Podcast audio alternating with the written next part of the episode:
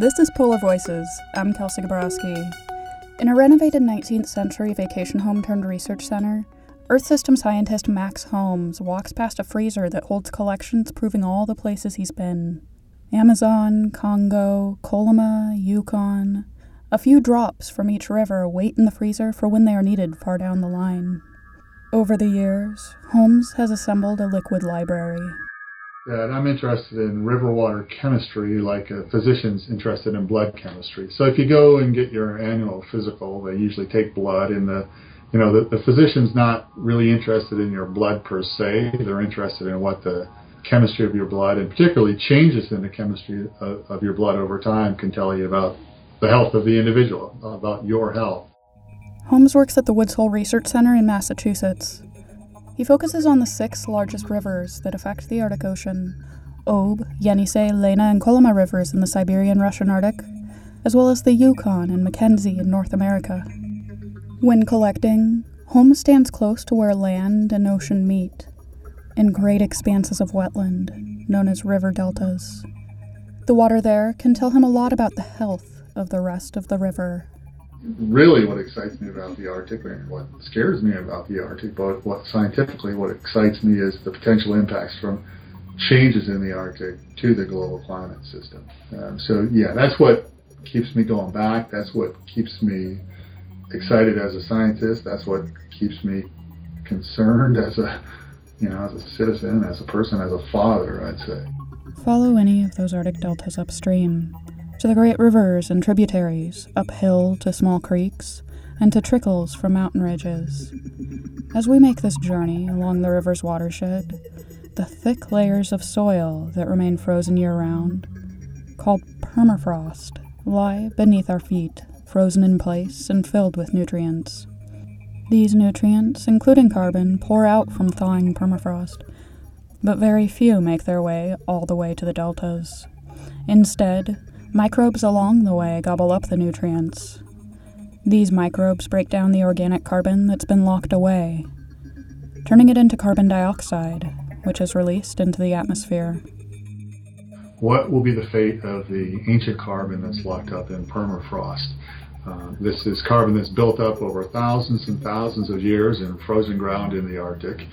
And as the Earth is warming and the Arctic's warming, the balance is starting to tip, and some of that carbon is going to be released to the atmosphere, which can in, accelerate, amplify global warming. So a big question is, you know, just how quickly is that going to happen? What does that mean for global climate? What does that mean for our efforts to manage global warming? At the 2015 Paris Climate Conference, 195 countries signed a legally binding global climate deal to limit their emissions and submit national climate action plans. The goal? Keeping average global temperature increases to less than 2 degrees Celsius by the end of the century. A 2 degree temperature increase is predicted to have catastrophic physical, social, and economic effects, but permafrost thaw threatens even that target. What that means is that, you know, permafrost makes the job of controlling warming, global warming, a lot more difficult. Loss of carbon from permafrost can greatly complicate efforts to keep warming below 2 degrees C. The effects are not only global, but profoundly local. In the north, many communities see permafrost destabilization every day. University of Lethbridge researcher Phil Bonnaventure examines these impacts in northern Canada. I mean, if you if you walk along Front Street in Dawson City, you'll see buildings that have been tilted over. These are relatively old buildings, though. In a lot of ways, these are things that were not necessarily considered 100 years ago. Bonnaventure says permafrost is highly variable across northern Canada, but that variability is hard to resolve in current permafrost models. Just like pixels average out all the colors in a low resolution photo, Grid cells and models average out the variability in permafrost distribution across the Arctic landscape. He says there tends to be more permafrost in valleys where people settle. This is because valleys tend to accumulate water that runs off steep slopes, and those patches of permafrost are sensitive to thaw. So this is the equivalent of pretty much, you know, burying a few ice cubes in a sandcastle that you that you make. And while it's cold, it has structure, but once it thaws, and the water, the ice basically starts to turn into water, what we see is that it loses its solid structure. When that happens, and when it actually turns to water and drains away, we see subsidence, which is basically a cave in type of thing. Bonnaventure's maps show where it will be easier or harder to build in the future as the permafrost retreats. Even small patches of permafrost can impact infrastructure and communities, particularly as it thaws.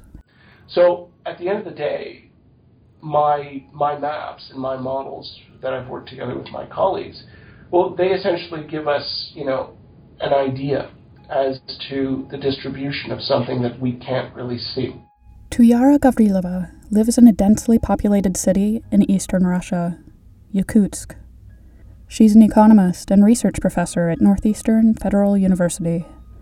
Yakutsk is on the banks of one of the largest rivers in the world, the Lena. In the case of uh, Republic of Sakha Yakutia, the area of uh, Republic is huge, more than 3 million uh, square kilometers and there is a very low density in Yakutia. But in fact, we have the urban areas with a high density of population, and these urban cities are located on the biggest river of the world, Lena. And of course, the flooding on Lena, Lena River as a, a very difficult problem for our government and for our population. Traditionally, communities in Yakutia were small. During the Soviet government, larger towns were formed as strategic settlements. That means shipping in outside resources to areas prone to wildfires, floods, and permafrost degradation. Gavrilova says the present day economy in both rural and urban eastern Russia relies on people staying in small settlements. But many people are moving to Yakutsk. In the case of a big flooding, it will be, uh, as a result, we will uh, face with a growth of damage, economical damage from natural disaster. Nikolai Shiklomanov is a scientist at George Washington University who tracks permafrost, particularly in Russia. He says many settlers fled to Western Russia after the collapse of the Soviet Union. Now the infrastructure in these communities is aging. And Shiklomanov says warming only complicates things because it's not just climate; it's people are messing with the uh, with the environment, and whatever people do for whatever, just building a building, a road, they're messing with uh, you know ground thermal regime, with the sort of that energy balance at the surface, which always results in sort of a degradation of uh, of permafrost. As a result, he's been managing the oldest international permafrost observational program for 10 years now. The Circumpolar Active Layer Monitoring Network, or CALM, spans 240 sites across the Arctic and subarctic, and is adding on stations from the Antarctic as well. Right, so basically, it's sort of like a network of weather stations only for only for permafrost. Holmes is also tied to a network of sites that capture snippets of information about their surroundings, known as the Arctic Observing Network. Until ironically, sort of recently, the um, observational network has has uh, not collapsed, but it's certainly not as strong as it used to be. And it, that's happening not just in the Russian Arctic, but around the Arctic. Some of the observations that we need most um, aren't happening with the sort of frequency and intensity that they used to. Holmes and colleagues aren't sitting back and watching that resource waste away during such a critical time. To encourage a new generation of Arctic observers, he brings students to the Siberian Arctic for what is known as the Polaris Project.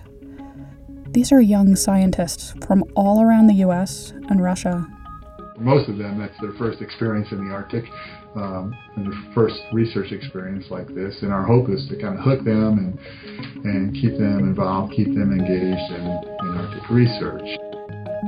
To hear more from permafrost researchers or to listen to more episodes of this program, visit the Polar Voices page at thepolarhub.org. Polar Voices is produced by the UA Museum of the North in collaboration with the Arctic Institute of North America as part of the Polar Learning and Responding Climate Change Education Partnership.